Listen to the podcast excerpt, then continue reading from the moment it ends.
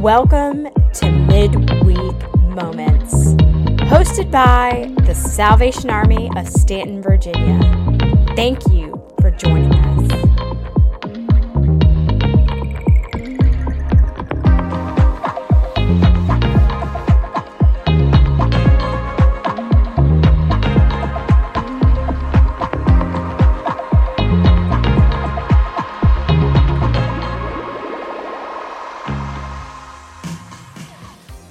Hi, I'm Dave McMillan from the Staunton, Virginia Corps of the Salvation Army.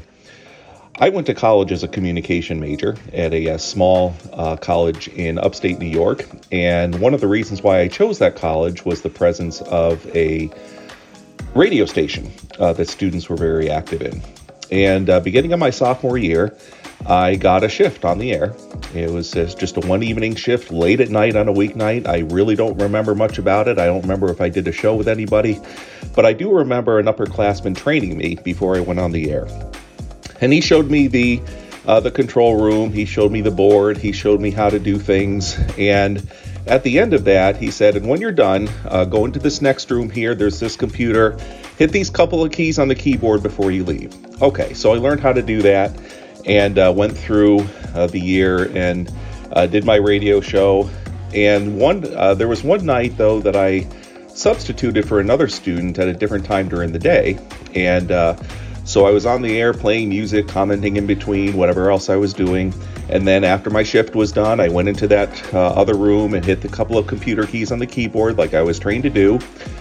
And as it turns out, hitting those couple of keys turned off the transmitter for the radio station and took us off the air.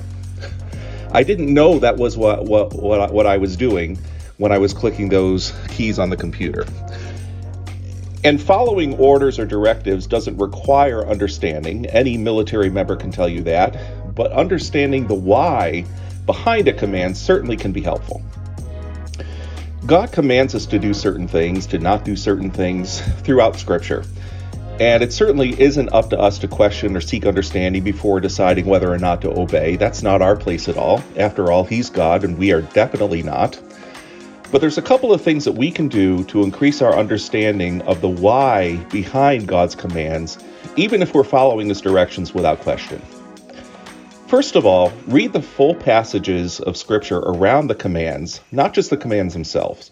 God often explains why He wants us to do things as part of giving those commands.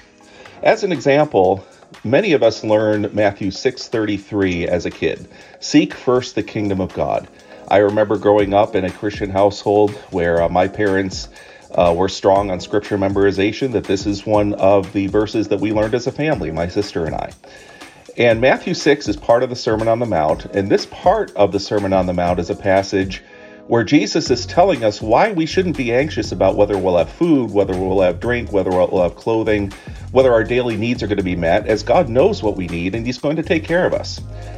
And this thought culminates starting in verse 31, which reads, Therefore do not be anxious, saying, What shall we eat? Or what shall we drink? Or what shall we wear? And then verse 33, But seek first the kingdom of God, there's that command, and his righteousness, and all these things will be added to you.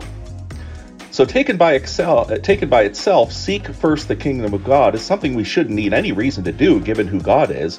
But reading the full passage shows that by following God's command to seek Him first, to put Him first in our lives, in return, He'll meet our daily needs. Secondly, we can understand the whys behind God's commands by understanding what the Bible says are the benefits of obedience and what our obedience communicates in general. And here's just a couple of examples, there's lots of them. First of all, obedience shows God and others that we trust Him.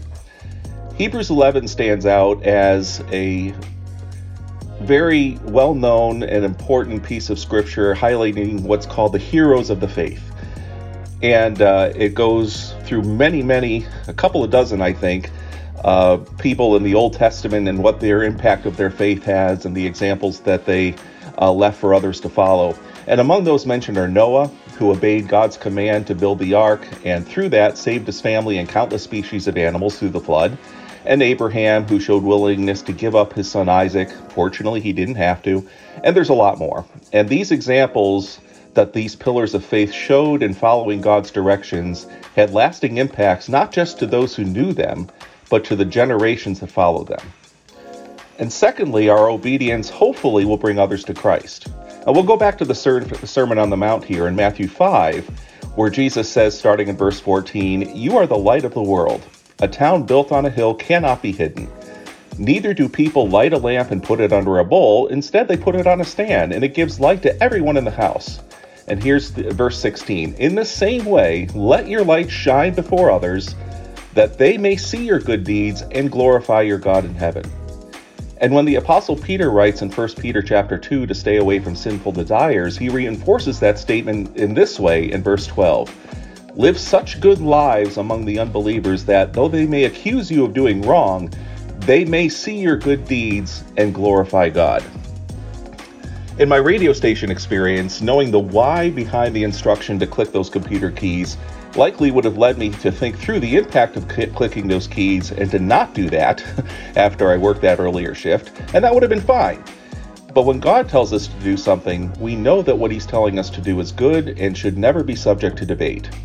Noah, Abraham, and others were asked to do things I'm sure they didn't understand, and I'm sure those around them didn't understand it either, but very significant things happened as a result of their obedience.